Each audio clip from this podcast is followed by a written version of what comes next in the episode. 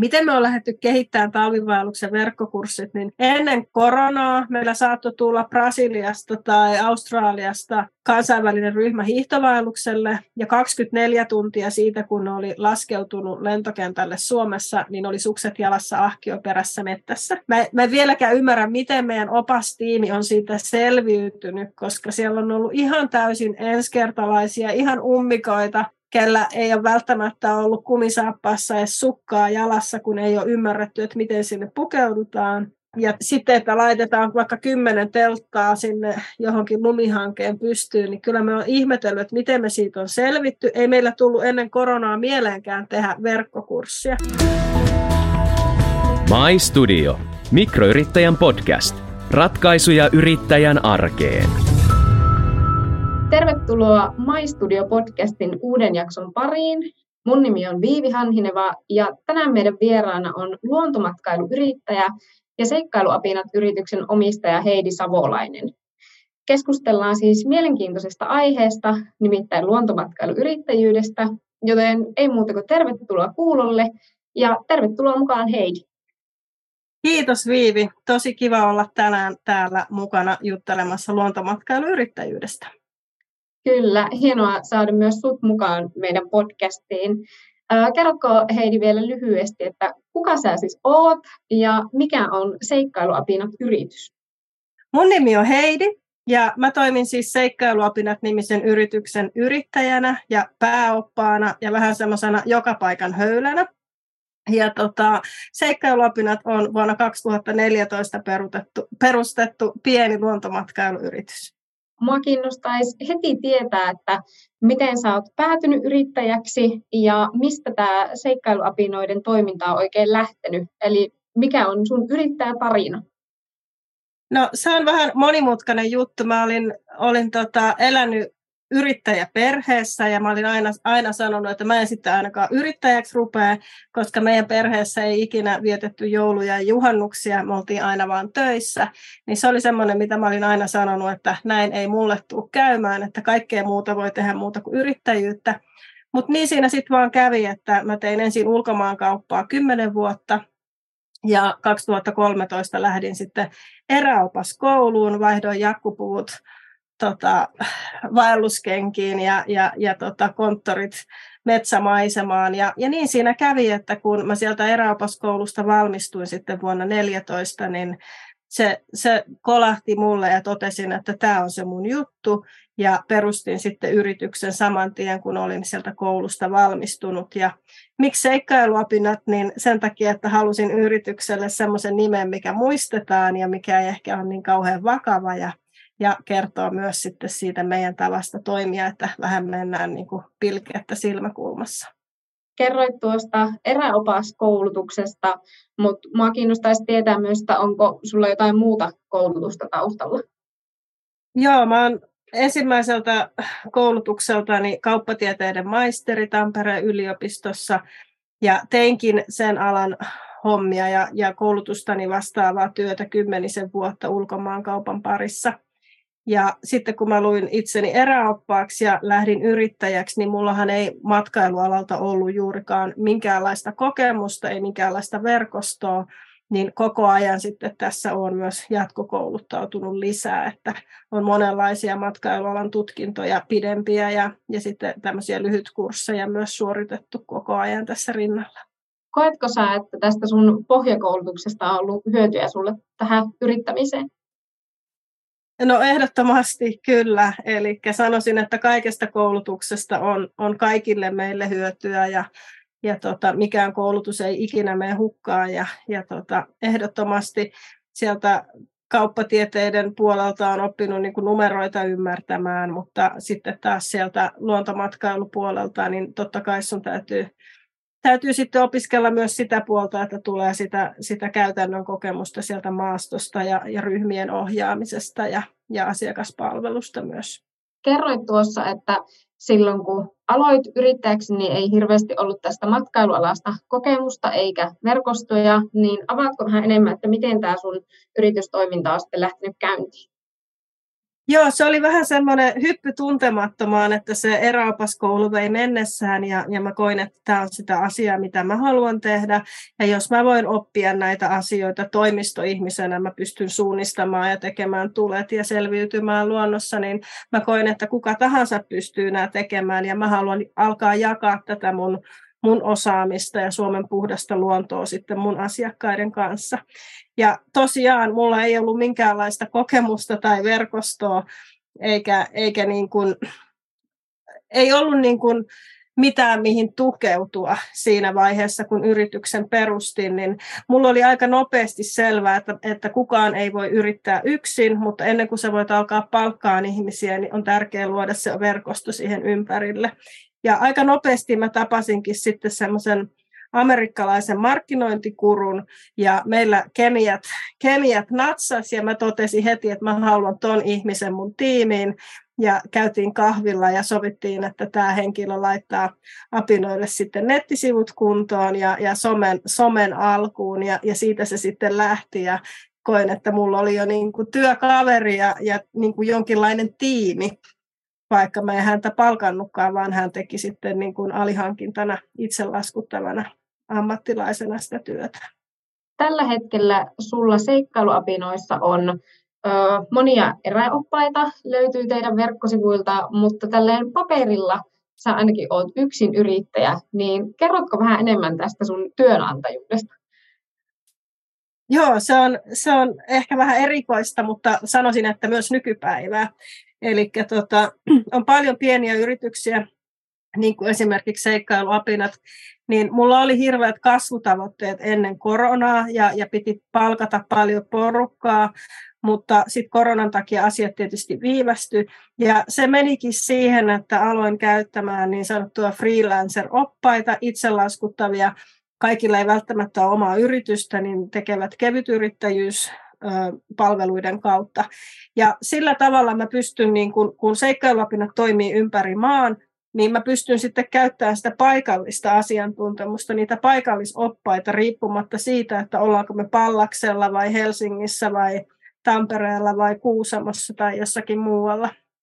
Niin seikkailuapinoiden toiminta on alusta asti perustunut siihen hyvin laajaan kansainväliseen verkostoon, mikä on myös tullut sieltä kansainvälisestä eräopaskoulusta. Eli kun asiakkaat toivoo tiettyä, tiety, tietyn kielistä opasta, niin sieltä verkostosta sitten löytyy. Niin eihän mun ole mahdollista ollut palkata heitä kaikkia, mutta kun se verkosto on hyvin laaja, niin esimerkiksi tänään meillä on päättynyt melontavaellus, missä itse en yrittäjänä enää ollutkaan siellä melontavaelluksen oppaana, vaan mulla oli kaksi opasta, ketkä sitten hoiti tämän 16 hengen asiakasryhmän opastuksen, ja mä itse toimin sitten taustajoukoissa soppa, soppakauhan varressa ja tämmöisenä tukitiiminä. Niin tota, tällä toiminnat muuttuu ja voi tehdä myös laajoja asioita, vaikka on pieni yritys mulle tuo ehkä on niin kuin, uutta, että Suomessa on tuommoinen niin kuin, luontomatkailuyrityksen malli, niin minkälainen sitten ylipäätään luontomatkailuyritysten tilanne on Suomessa, että onko tuo niin kuin, tyypillistä, tuo teidän tapa? No mä sanoisin, että totta kai on ne ö, vanhat toimijat, jotka on toiminut niin kuin vuosikauden ja on isoja toimijoita ja vakiintuneita toimijoita, mutta koko ajan tulee myös uusia yrittäjiä, ja mä näen, että yhä useampi esimerkiksi eräoppaaksi tai, tai matkaoppaaksi tai, tai jonkun muun tutkinnon suorittanut henkilö, niin yhä useammin perustet, omia yrityksiä. Ja sitten yksinään me ei voida kauhean isoja asiakasmassoja palvella, mutta kun me verkostoidutaan keskenämme, tänään meillä on apinoiden lippalakki päässä, huomenna meillä on, on jonkun toisen firman lippalakki päässä, niin me voidaan yhdessä tehdä yhteistyötä vähän toinen toisellemme ja voidaan saada isojakin keissejä. Esimerkiksi nyt apinat on hoitanut isojen konferenssien ohjelmapalveluita usealla eri, eri paikkakunnalla Suomessa, niin enhän mä yhden naisen yrityksenä voisi niitä tehdä. Mutta kun siellä on vaikka 15 eri aktiviteettia samalla kellonlyömälle esimerkiksi 600 asiakkaalle, niin se verkosto pitää olla laaja ja siellä on monta, monta pientä toimijaa siinä tekemässä sitä aktiviteettia yhdessä, että mä ostan alihankintana niitä palveluita. Mulle ei itsellä ole aikaa tehdä niitä opastuksia, vaan mulle riittää hommaa siinä, että mä koordinoin sitä pakettia, että ne 15 muuta toimijaa hoitaa niitä aktiviteettiohjauksia. Niin tällä tavalla mä näen, että meidän on mahdollisuus saada myös isoja asiakkuuksia kun me yhdessä, yhdessä voidaan olla isompia, kun, kun että me kaikki kilpailtaisiin keskenämme ja oltaisiin oltaisiin niin sanotusti kilpailijoita. Mä näen, että tämä on niin kuin lisääntynyt koko ajan ja tulee varmaan jatkossa lisääntyynkin, että, että pienten Mä suosittelisin kaikille pienille, pienille ja aloitteleville yrittäjille, että tehdään yhdessä. Ja me voitaisiin tehdä sitä paljon enemmän muutenkin, niin kuin esimerkiksi kaluston osalta. Ei ole mitään järkeä, että meillä on kaikilla 30 paria lumikenkiä meidän varastossa, jos me käytetään niitä 20 päivää talven aikana, kun me voitaisiin käyttää niitä niin kuin kiertotalouden teemalla myös niin kuin yhdessä mä kannustaisin, että kaikki tehtäisiin enemmän yhteistyötä ja silloin meillä kaikilla riittäisi ehkä enempi, enempi myös hommia ja saataisiin saatais tästä työstä myös niin kuin ympärivuotista, koska sesonkiluontostahan tämä on hyvin pitkälle.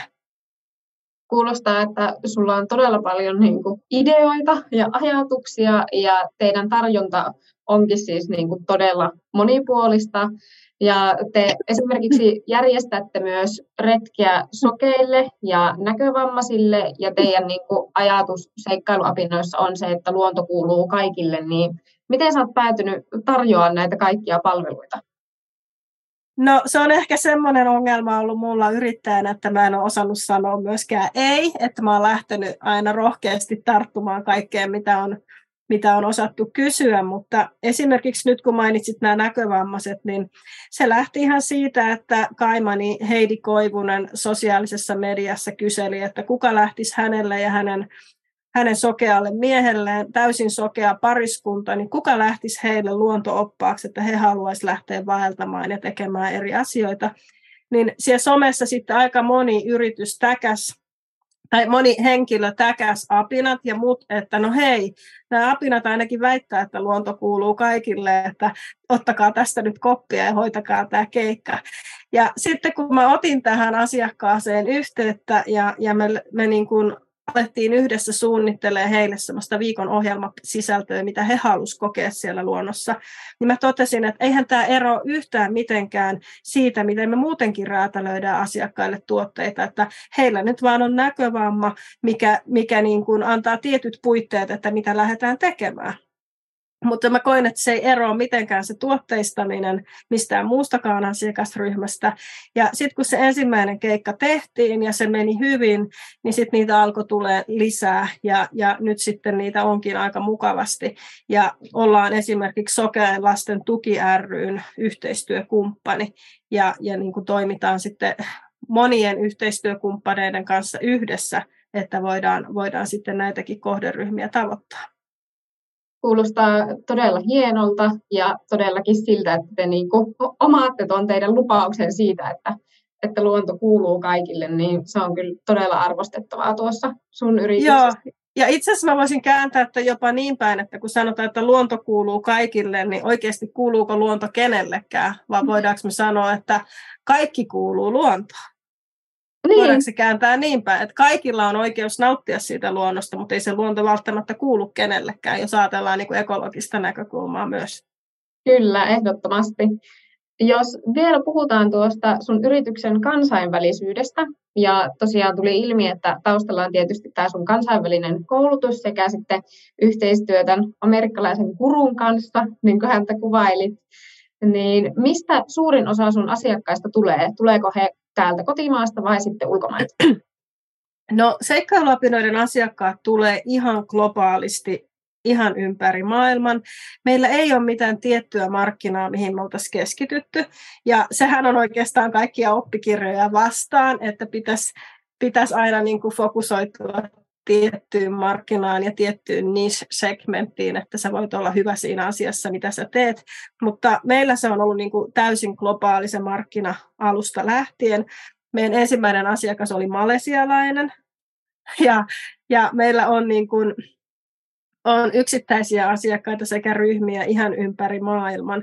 Ja mun mielestä se on tässä työssä kaikista parasta, että pääsee näkemään eri, eri kulttuureista tulevia ihmisiä ja tekemään asioita yhdessä heidän kanssaan ja niin kuin myös tuo niihin, jos ajatellaan vaikka melontavaellus viikko, mikä meillä on tänään päättynyt, niin se on aika eri sisältö riippuen siitä, että onko meillä siellä vaikka vaikka intialaisia asiakkaita tai kiinalaisia asiakkaita tai saksalaisia tai norjalaisia asiakkaita, niin sitä, sitä on kiva räätälöidä sen mukaan, että mikä se kohderyhmä myös on. Sanoit tuosta, että se riippuu siitä kohderyhmästä, että minkälaisia ne palvelut sitten loppujen lopuksi on, niin miten sitten niin kuin esimerkiksi vaikka kotimaisten asiakkaiden tarpeet ja toiveet eroaa ulkomaalaisista asiakkaista vai eroaako ne ylipäätään? No meidän kohdalla eroaa hyvinkin paljon, että meillä kun on Kuusamossa pieni majatalo, niin kotimaiset asiakkaat, niin ne varaa meiltä sen yöpymisen. Ne ottaa siihen ehkä lisäpalveluna erilaisia ruokailuita, aamupalaa, lounasta, retkieväitä, päivällistä. Ne ehkä käy saunassa, ne saattaa ehkä vuokrata jotakin varusteita, varsinkin talvivarusteita, mutta monesti niillä on myös ne varusteet itse. Eli suomalainen asiakas on monesti hyvin omatoiminen. Mutta sitten kun tulee ulkomaalainen, kansainvälinen asiakas, niin sitten se tarve on jo niin kuin paljon laajempi. Eli siellä halutaan semmoista kokonaisvaltaista pakettia. Periaatteessa me hoidetaan niin kuin lentokentältä lentokentälle kaikki. Ja vaatetuksesta lähtien, meillä on villakalsareista lähtien heille merino, merinokerrastot ja kaikki, koska me tiedetään, että heillä ei ole niitä itsellä, tai he saattaa sanoa, että joo, kyllä mulla on talvivarusteet, mutta sitten meidän oppaat katsoo, että no noi ei nyt tähän keliin kyllä ole riittävät, vaan sä tarvit tällaiset. Niin, niin me ollaan sitten lähetty tekemään hyvin kokonaisvaltaista pakettia, missä tulee niin kuin ihan kaikki majoitukset, ruokailut, kuljetukset yhteistyökumppaneiden kautta ja, ja sitten tota kaikki aktiviteetit ja niihin myös kaikki välineet. Niin mä näen, että siinä on hyvin iso ero meidän asiakaskunnassa, että onko he kotimaasta vai ulkomailta. Olisiko sitten mahdollista myös kotimaisella asiakkaalla saada tuommoinen ihan kaiken kattava paketti? On ilman muuta ja heitä myös löytyy, että esimerkiksi perheet on monesti semmoisia, ketkä kokee, että he haluaa niin kuin päästä vähän helpommalla. He ei välttämättä halua itse tehdä sitä suunnittelutyötä ja jos puhutaan vaikka jostakin vaelluksesta, niin varusteiden hankinta eri-ikäisille lapsille voi olla aika haastavaa ja aika kallistakin. Ja sitten kun ajatellaan joku rinkka, niin se on äkkiä liian pieni sitten kasvavalle lapselle, niin kun meiltä ne saa kaikki, niin, niin lapsiperheet on monesti tämmöisiä, ketkä ottaa sen koko paketin. Tai sitten jos puhutaan esimerkiksi vaeltamisesta, niin se on monesti niin helppoa suomalaiselle, että meillä on jo vähän niin kuin äidinmaidossa, että me osataan, osataan retkeillä ja yöpyä ja selvitä maastossa kesäaikaan, mutta sitten talvella, kun meillä on esimerkiksi nyt sitten talvivaelluksen käytännön kurssi ja verkkokurssi yhdistettynä, niin, niin se onkin sitten jo sen verran niin kuin ehkä sen normaali arjen ulkopuolista osaamista, niin sitten semmoiseen meiltä haetaan, haetaan niin kuin apuja, että okei, ensin opiskellaan verkossa, että mitä se talvivaeltaminen on, ja sitten kun ne asiat on käytännössä, käytännössä vielä epäselviä, mutta niin kuin teoriassa, teorian tasolla tiedossa, niin sitten lähdetään meidän, meidän käytännön vaellukselle harjoittelemaan niitä asioita, mitkä on, on niin kuin aikaisemmin opeteltu, niin semmoisia kotimaisia asiakkaita meillä on kyllä paljon. Teillä on tosiaan tosi monenlaisia noita asiakasryhmiä ja tosi monenlaisia paketteja, mitä te tarjoatte. Mitkä on sun mielestä semmoisia erityisimpiä projekteja, joita sä oot toteuttanut vaikka kansainvälisesti? Te olette esimerkiksi pitänyt leirikoulua intialaisille lapsille, niin kerrotko myös tästä lisää? No sanoisin, että kun kaikki asiakkaat on, on erilaisia, kaikki kaikki asiakaskeissit, jos voi näin puhua keisseistä, niin ne on erilaisia. Vaikka meillä olisi saman sisältöinen ohjelma, niin kun ne aina räätälöidään asiakkaan toiveiden mukaan, eikä ole mitään sellaista yhtä pulkkituotetta, että kaikille myytäisiin sitä samaa, niin ne on kaikki omalla tavallaan mielenkiintoisia ja erilaisia, mutta kyllä mä sanoisin, että esimerkiksi nämä erityisryhmille tehdyt tuotteet, niin ne on semmoisia niin kuin oikeasti myös meidän oppaille ja muulle merkityksellisiä asioita, että me voidaan niin oikeasti muuttaa jonkun ihmisen elämää ja, ja näkemystä siitä, että kykeneekö hän johonkin asiaan. Esimerkiksi se sokea Heidi, kenestä ensin mainitsin aiemmin, niin hän, hän esitti toiveita, että mitä hän haluaisi tehdä sillä viikon lomallaan, koska mä pyysin, että sano ihan, ihan kaikkia asioita, mitä sä haluaisit tehdä, niin hän ei uskaltanut mainita esimerkiksi koskenlaskua, koska hän koki, että se olisi häneltä niin kuin automaattisesti pois, että hän ei voisi siihen mennä, koska hän on näkövammainen. Niin sitten kun mä ehdotinkin, että otetaan, otetaan koskenlasku sinne, niin hän oli niin kuin, että oikeasti voidaanko me tehdä se, niin totta kai me voidaan, jos me tehdään tietyt ennakkojärjestelyt ja, ja, ja niin kuin turvallisuussuunnitelmat sillä tasolla, että se on turvallista lähteä sitä toteuttaa, niin ammattilaisten yhteistyökumppaneiden avulla se on mahdollista. Niin se, että sä pystyt niin kuin avaamaan tämmöisiä raja-aitoja, tai, tai kun meillä käy vaikka liikuntarajoitteisen lapsen vanhemmat ja se perhe meillä, niin ne kokee, että ei he voi mennä riisitunturille talvella, että se on niin kuin, ihan niin kuin absolute no, että me ei sinne päästä. Niin sitten kun meillä onkin siihen tarkoitukseen tuunattu ahkio, millä me saadaan sen liikuntarajoitteinen ihminen vietyä sinne vaikka nyt riisitunturille, tai jonnekin muualle, niin se, se kokemus, mikä siitä tulee, että asioita mahdollistetaan, niin se on ihan mieletöntä. Ja mä koenkin, että ei me olla pelkästään niin kuin oppaita, vaan me ollaan niin sanottuja mahdollistajia. Me voidaan tehdä niitä ihmisten unelmia toteen. Niin ne on mun mielestä merkityksellisiä reissuja. Toki sitten leirikoulut, tykypäivät, konferenssien ohjelmapalvelut, ne on niin erilaisia, että mun mielestä niitä ei voi niin kuin verrata toisiinsa ymmärrän täysin tuon, että nuo on ne, mistä saa itsellekin sitä energiaa ja niitä onnistumisen tunteita varmasti siitä omasta työstä. Te olette saanut tuota Visit Finlandilta Sustainable Travel Finland-merkin ja tämmöisen Green Start-sertifikaatin, niin mihin nämä perustuu? Joo, Green Start-sertifikaatti oli meillä se ensimmäinen, mikä tehtiin jo, jo vuosia sitten. Sen jälkeen meillä on ollut Green Key ja tällä hetkellä meillä on Good Travel Seal-niminen sertifikaatti. Ja sen jälkeen, kun sulla on tämmöinen sertifikaatti, niin on mahdollista sit saada Sustainable Travel Finland-merkki. Ja se oli niin kuin meille ihan luonnollista, kun, kun lähdettiin, lähdettiin tota, tai kysyttiin, että haluatteko lähteä mukaan Posion matkailuyhdistyksen tämmöiseen pilottiin, missä lähdetään tätä STF-merkkiä tavoittelemaan, niin vaikka, vaikka seikkailuopinat ei maantieteellisesti sijaitse Posiolla, vaan Kuusamon rajan takana, mutta me toimitaan myös Posion puolella, niin se oli selvää, että me lähdetään siihen, koska kestävä matkailu on ollut niin kuin se toiminnan lähtökohta alusta lähtien.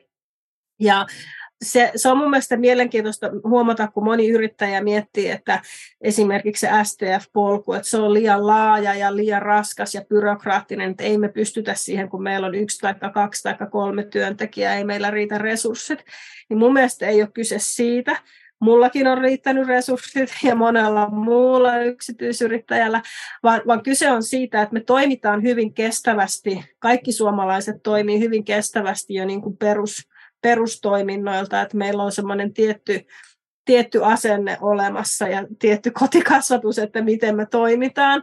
Ja, ja se, miksi nämä sertifikaatit on tärkeitä ja merkit, että me saadaan dokumentoitua ne asiat. Että ne ei ole pelkästään meidän omassa päässä, että näin me toimitaan, vaan kun sä lähdet hakemaan jotakin sertifikaattia, niin sun pitää miettiä ne asiat ja kirjoittaa ne paperille ja ne niin kuin jäsennellä, ne, jäsennellä ne omat ajatuksesi niin kuin julkiseksi näin, niin sanotusti, niin se on mun mielestä näiden, näiden kaikkien sertifikaattien ja, ja STF-merkin se juttu, että tulee, tulee niin kuin avattua ne asiat ensinnäkin itselleen, työntekijöille, että sitten niin kuin muille sidosryhmille olette siis saanut näiden avulla semmoista selkeyttä siihen omaan toimintaan ja siihen, mitä se käytännössä tarkoittaa, niin minkälaista se vastuullisuus sitten niin kuin on käytännössä seikkailuapinat yrityksessä?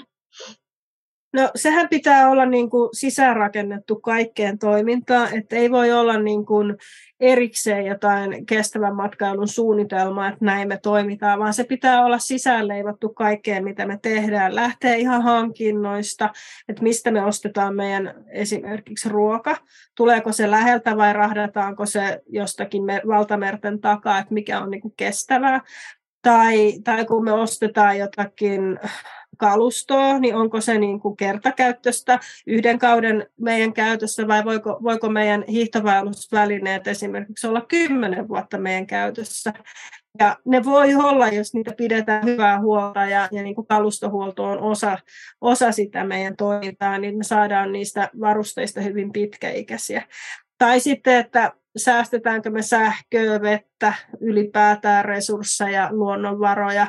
Nyt leirikoulussa oli taas hieno huomata, että kun lapset on, lapset on tota, osallistettu siihen kestävään toimintaan, esimerkiksi sillä tavalla, että he itse punnitsevat ruokahävikin, mitä, mitä syntyy päivän aikana, niin jokainen ryhmä on päässyt sinne lähelle nollaa. Mä en voi sanoa, että ihan jokainen ryhmä olisi päässyt ihan nollaan, mutta aika lähelle. Ja kyllä mua ärsyttä, ärsytti yhden kerran, kun siellä bio, biojäteastiassa oli yksi puolukka. Et, et se, sillä ei päästy sitten nollaan. Mutta se, että kun me saadaan niin kuin ne meidän asiakkaat mukaan siihen, että he ymmärtävät, että nämä on tärkeitä asioita. Me ei vaan ilmoiteta, että okei, hävikkiä tuli 2 kiloa 453 grammaa tänään, mutta kun ne itse punnitsee sen, ne ymmärtää, että okei, miten sitä voidaan vähentää. Ja nämä on niin kuin tämmöisiä, voiko sanoa, kovia, kovia arvoja, niin sitten mä pidän, pidän erittäin tärkeänä ja seikkailuapidoiden toiminnassa korostuu myös ne sosiaaliset ja voiko sanoa pehmeät arvot, eli niin kuin paikallisen kulttuurin, paikallisten ihmisten yhteisön huomioiminen. Et esimerkiksi kun meillä oli, oli tota, tai on joku konferenssin ohjelmapalvelupaketti, esimerkiksi tulossa nyt Tampereella iso tapahtuma, niin 15 aktiviteetista kolme on tämmöistä niin kuin hyvän tekeväisyyteen pohjautuvaa aktiviteettia. Eli ne meidän kansainväliset konferenssidelegaatit voi lähteä miettimään, että haluanko mä nyt itselleni maastopyöräilyaktiviteetin tai köysilaskeutumisen tai tai melonnan tai jonkun muun, vai haluaisinko mä mieluummin tehdä jotain hyvää tälle kohteelle, missä mä tällä hetkellä oon.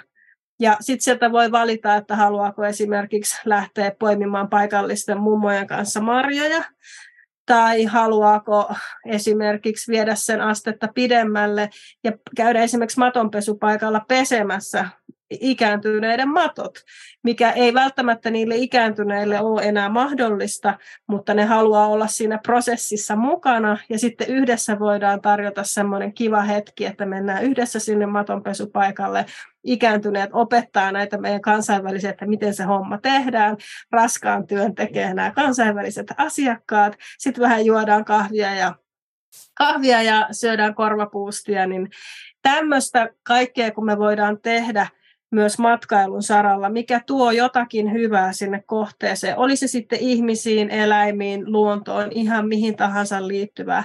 Niin tämä on mun mielestä vastuullista matkailua ja mä toivoisin, että yhä enemmän nähtäisiin tämmöisiä esimerkkejä, mitä me voidaan tehdä vastuullisuuden eteen muutakin kuin niitä, niitä kovia arvoja, sähköjen ja, ja veden ja, ja muiden resurssejen minimoimista mä ihannoin noita niin kuin sun ideointia ja tuota luovuutta, mitä sulta löytyy. Ja todellakin tuossa on niin kuin monia sellaisia asioita, mitä ehdottomasti voisi myös muut yritykset niin kuin ottaa käyttöön ja seurata, seurata perässä sun mallia. Miten sitten näiden kansainvälisten asiakkaiden kanssa, miten siinä varmistetaan se vastuullisuus, koska voisi esimerkiksi kyseenalaistaa sitten, että kuinka kestävää on tuoda vaikka just niitä intialaisia sinne leirikouluun Suomeen. Tämä on oikein hyvä kysymys, minkä mä itse asiassa kuulen aika usein, että, että ylipäätään, että onko matkailu kestävää ja kuinka, kuinka se voi olla niin kuin, tälle maapallolle hyväksi, että, että ihmisiä lennätetään vaikka viikonlopuksi tai, tai viikoksi Suomeen jostakin tuolta toisilta mantereilta. Niin Joo, mä oon samaa mieltä, että se ei, se ei ole kestävää, jos ei siinä ole sitä kestävyysajattelua mukana. Mutta nyt kun mainitsit esimerkiksi intialaisen leirikoulun, niin mä sanon, että me tehdään aika hyvää kestävyystyötä, jos me pystytään siihen uuteen sukupolveen iskostaan näitä kestävän elämäntavan ajatuksia ja, ja jos he pystyvät niin kuin omassa elämässään siellä miljoona kaupungeissa, niin tekee edes pieniä asioita, mitkä voisi sitä seuraavaa sukupolvea viedä eteenpäin, että kuinka, kuinka voi olla esimerkiksi kestävä kuluttaja, tai miten voi lomailla tai opiskella tai harrastaa kestävästi. Niin mä näen, että, että me ollaan tehty aika paljonkin kestävän kestävyyden eteen, vaikka toki siinä on, on lennoista aiheutuvat päästöt ja muutkin päästöt, mitkä aiheutuu, mutta sitten se hyvä, mikä siinä tulee sen, sen leirikoulun aikana, ja kun me saadaan siitä viipymästä pidempi, nyt me tavoitellaan sitä, että meillä ei olisi enää viikon leirikoulua, vaan meillä olisi esimerkiksi lukukauden mittainen pro- projekti, jossa me tehdään niin kuin pidempää kestävyystyötä sen asiakasryhmän kanssa ennen kuin he saapuu Suomeen ja sen Suomen matkan jälkeen. Niin mä näen, että, että silloin se mun mielestä on hyvin kestävällä pohjalla ja me tehdään päinvastoin hyvää tälle, tälle planeetalle, kun että, kun että me kuormitettaisiin tätä lisää kuulostaa siltä, että olette niin kuin tämän kestävän matkailun ehkä jopa edelläkävijänä tässä toimimassa. No onneksi, onneksi Suomessa on paljon toimijoita ja maailmalla on paljon toimijoita ja, ja mä näkisin, että meidän kaikkien täytyy ruveta ajattelemaan kestävästi ja ottaa se kestävyysnäkökulma mukaan meidän matkailuliiketoimintaa. Mä koen, että jos ei nämä ole yrityksillä vaikka kymmenen vuoden päästä itsestäänselvyyksiä, niin ei sellaista yritystä voi olla olemassakaan.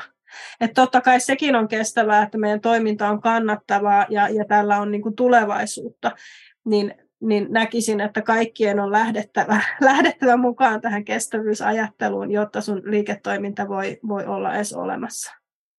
Kyllä niin, se tuntuu suunta olevan onneksi koko ajan menossa vaan enemmän sinne päin. Siirrytään sitten seuraavaksi vähän enemmän tähän sun omaan rooliin yrityksessä. Olet siis tietysti itse vahvasti yrityksen toiminnassa mukana oppaana ja ohjaajana, mutta minkälaista on johtaa luontomatkailuyritystä? No joo, tämä seikkailuapinoiden malli ei ole se ihan perinteisin malli, että, että meillä on, on yrittäjä ja johtaja ja sitten on alaiset ja, ja, ja on eri, eri toiminnoista vastaavia ihmisiä.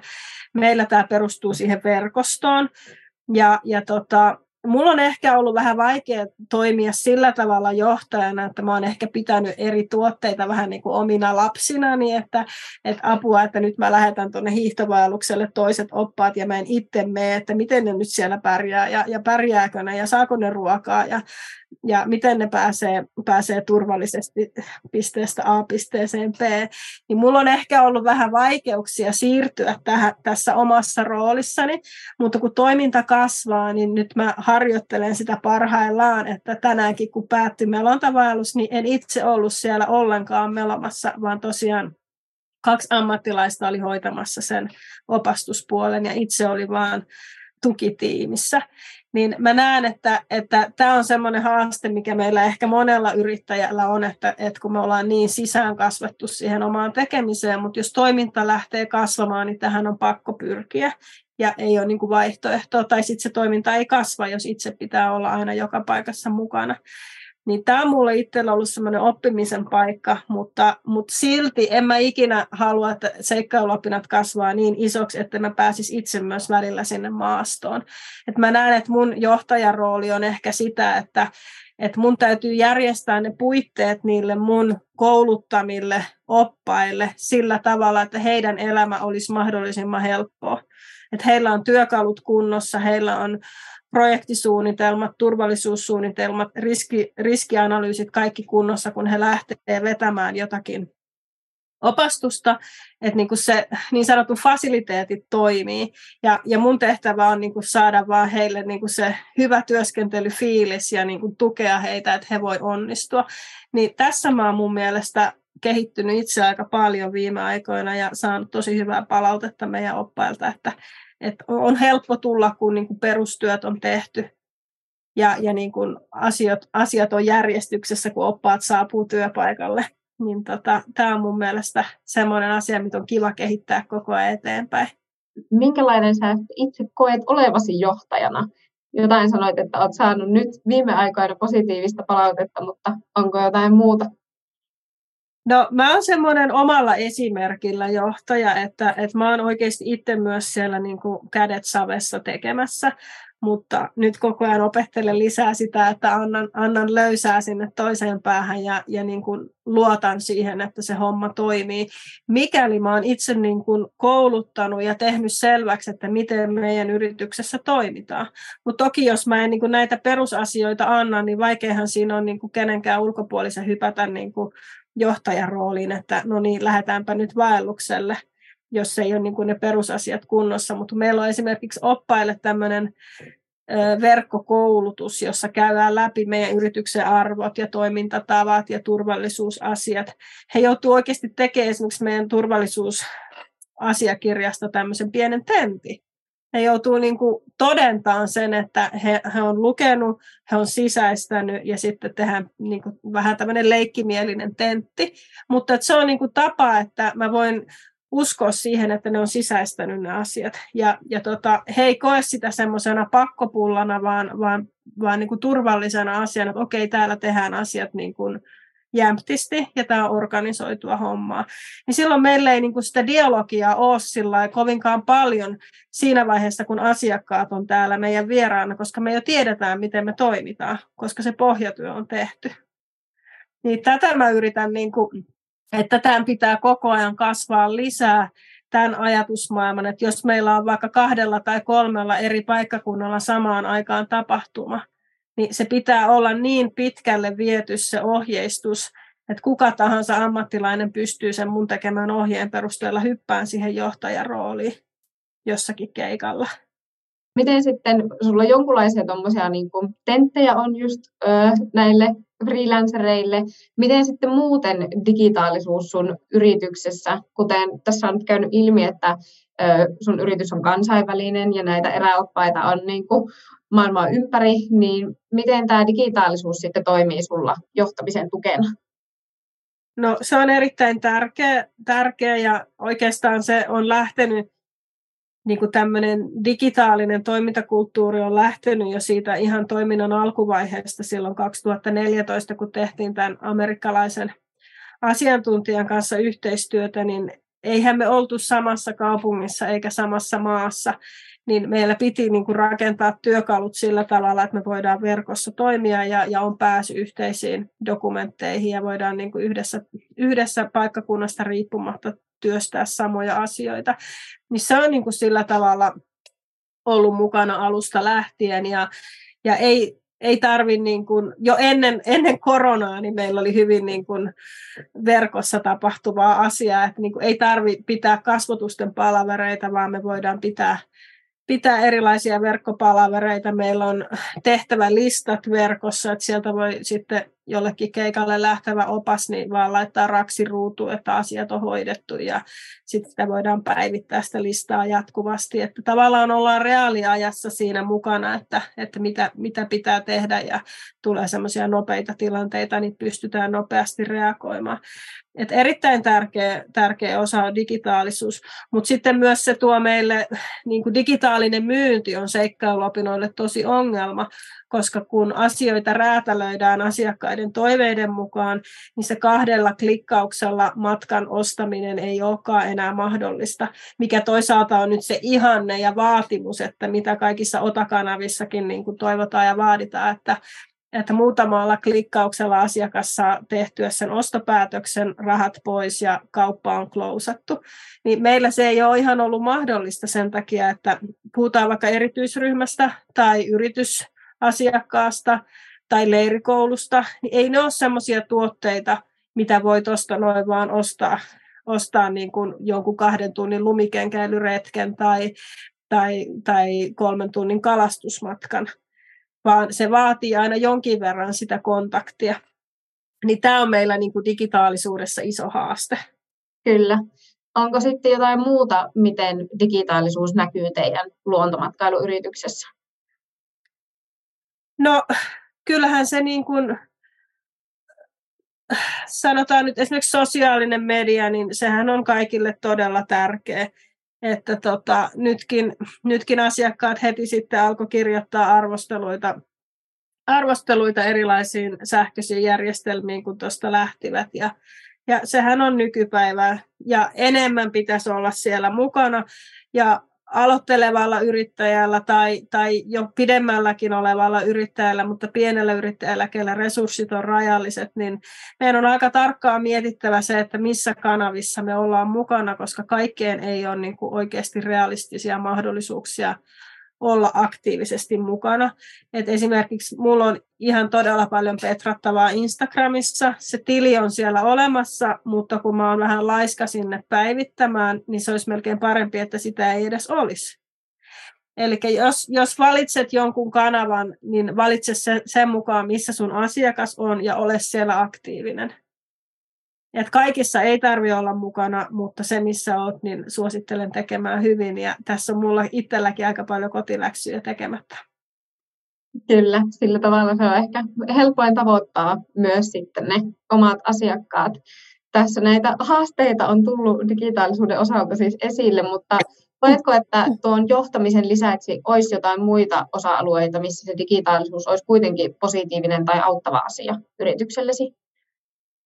No kyllähän se, se on erittäin, erittäin merkityksellinen, että esimerkiksi meillä oli alkuun ihan paperikirjanpito, ja, ja tota, nyt vasta hiljattain ollaan siirrytty täysin sähköiseen systeemiin, niin, niin tota, kyllähän se nopeuttaa asioita, ja, ja mitä automatisoidumpaa se on, esimerkiksi jos puhutaan CRMstä, niin, niin tota, todella tärkeää. Ja, ja niin kuin, jos ajatellaan esimerkiksi yrityksen myyntiä jossain vaiheessa, niin aika vaikea sun on myydä yritystä eteenpäin, jos ne kaikki asiat on sen yrittäjän päässä.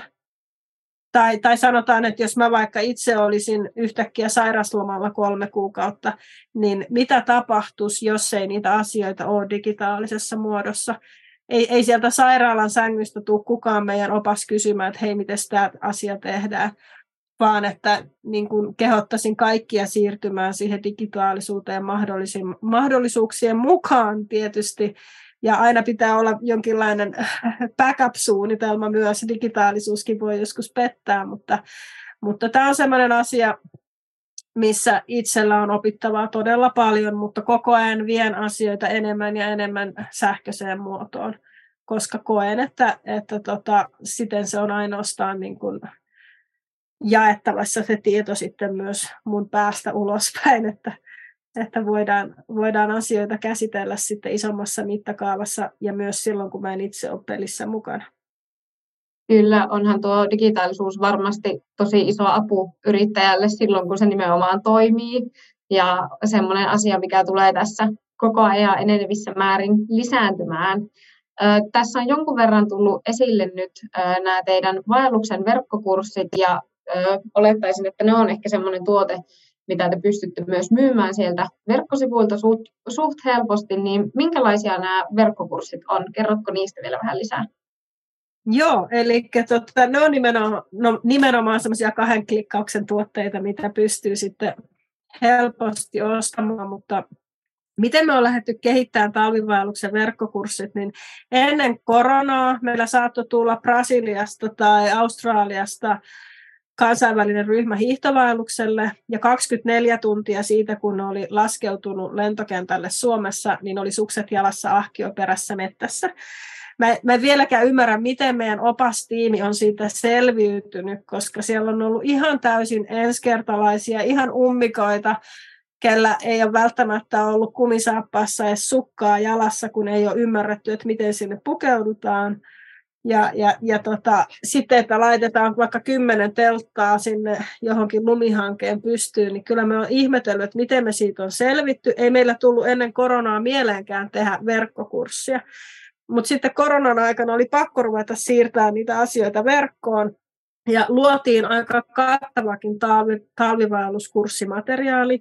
Sekä suomeksi että englanniksi kuvattiin varmaan 50 ohjevideoa eri aiheista, että okei, näin pystytät tunneliteltan lumihankeen ja näin teet saman kupoliteltalle ja näin käyt vessassa lumihangessa ja, ja näin teet teet tulet ja, ja kaikki asiat, niin tota, tosi kattava verkkokurssimateriaali on luotu. Ja sitten sen kurssin käytyään asiakkaalla on vasta mahdollisuus lähteä meidän käytännön talvivaellukselle. Eli nyt se on niin kuin sisäänrakennettu sen talvivaelluksen myyntiin, että sun on pakko käydä ne teoriassa ne asiat, että sä voit lähteä käytännössä meidän reissulle mukaan. Niin nyt niin kuin meidän oppaillahan se on enemmän semmoista fasilitointia, koska asiakkaat jo kaikki tietää, että okei, tolta näyttää teltta ja tollain mun pitää se pystyttää.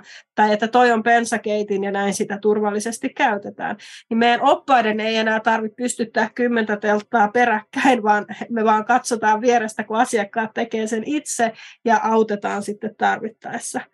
Niin se on mun mielestä täytyy antaa koronalle jostakin asiasta pisteet, että se oli, niin kuin, se oli niin kuin meillä iso oppimiskokemus, että sitten saatiin täysin uudenlainen tuote myyntiin. Ja, ja nyt se on niin olennainen osa tosiaan meidän vaelluksia, että sinne ei pääse ilman, että on, on istunut siellä kotona sen kuukauden päivät tietokoneen ääressä ja katsonut ne opastusvideot ja, ja myös osallistunut sitten siihen meidän niin sanottuihin live-webinaareihin, jotka on hyvin tärkeitä sitten sen ryhmän ryhmäytymisen kannalta jo etukäteen ennen kuin he tapaa toisia. Voi olla ryhmä, ketkä ei ole ikinä, ikinä tavannut, mutta sitten kun ne saapuu Suomeen, niin ne jo muistaa, että hei, mä näin nämä ihmiset jo siellä verkossa ja toi on mun telttapari, niin ne voi sitten niin kuin jo löytää yhteisiä asioita ennen kuin edes matka alkaa. Niin todella tärkeä, tärkeä asia. Eli vaikka tämmöinen vaeltamisen verkkokurssi voi kuulostaa vähän erikoiselta, niin tuntuu siltä, että todellakin on täysin tarpeellinen ja aika toimivakin konsepti teillä. Joo, ja siis en olisi itsekään uskonut, että verkossakin voi vaeltaa, mutta näin vaan voi. Ja itse asiassa jotkut asiakkaat jättää sen sitten siihen, että ne käy pelkästään sen talvivaelluksen verkkokurssin ja toteaa, että, että tämä ei olekaan mun juttu, että tämä on liian vaativaa ja, ja tota, he ei, ei sitten ehkä haluakaan lähteä, mikä on mun mielestä hyvä asia, että sitten sä voit niinku tehdä sen päätöksen jo etukäteen, tai sä lähdet meidän jollekin ihan, ihan lyhyelle vaellukselle ensin, kahden, kahden päivän, yhden yön vaellus, tämmöinen harjoitusjuttu ensin, ennen kuin lähdet viikoksi johonkin erämaahan. Niin se on, se on kyllä ollut silmiä avaavaa ja, ja tota, ihan tärkeä osa meidän tuoteperhettä nykyään. Joo, tuo on kyllä totta, että helpompi, helpompi on ehkä tuota perääntyä siltä vaellukselta siinä vaiheessa, kun olet vielä tietokoneen ääressä, eikä sitten siinä vaiheessa, kun ollaan tosiaan siellä keskellä erämaata pakkasessa, niin silloin vähän myöhäistä alkaa katumaan. Kyllä, juuri näin. Sitten meillä on myös nyt kunniaa saada sut meidän mikroyrittäjyyden perusteet luontomatkailut Vistillä kurssille valmentajaksi, niin haluatko lyhyesti kertoa myös tästä kurssista? Joo, se on, se on tota, mullekin uusi asia ja, ja tota, mua pyydettiin tosiaan valmentajaksi tälle uudelle kurssille ja, ja mä oon tosi, tosi innoissani lähdössä mukaan. Nyt syksyllä aloitetaan ja, ja se, että siellä on aloittavia yrittäjiä, voi olla jo jonkin aikaa yritys toiminut tai voi vasta haaveilla siitä luontomatkailuyrittäjyyden aloittamisesta, niin mä lähden todella mielelläni sinne sparrailemaan näitä, näitä uusia tekijöitä ja, ja niin kuin jakamaan, jakamaan sitä osaamista, mitä mulla on. Ja, ja mä oon tosi iloinen, jos, jos siitä mun osaamisen jakamisesta voi olla jollekin hyötyä, että joku ehkä välttäisi ne samat virheet, mitkä mä oon tehnyt tai, tai ehkä voisi ottaa mallia jostakin asiasta, missä mä oon onnistunut, niin mä oon tosi inno, innoissani lähdössä mukaan ja, ja innolla tapaan nämä uudet, uudet yrittäjät ja sellaisiksi aikovat. Vielä tähän ihan lopuksi, jos sä saisit antaa tämmöiselle aloittelevalle yrittäjälle vain yhden vinkin, niin mikä se olisi? Verkostoidu. Kukaan ei, kukaan ei pärjää tässä tä, tällä alalla ja oikeastaan missään yritystoiminnassa täysin yksin, niin mä, mä annan sulle vinkin, että verkostoidu, koska yhdessä me voidaan olla paljon enemmän.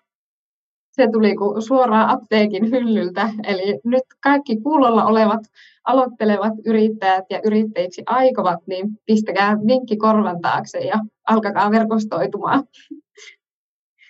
Kiitos Juuri paljon. Näin. Kiitos paljon Heidi sulle vierailusta. Kiitos Viivi, oli kiva olla mukana.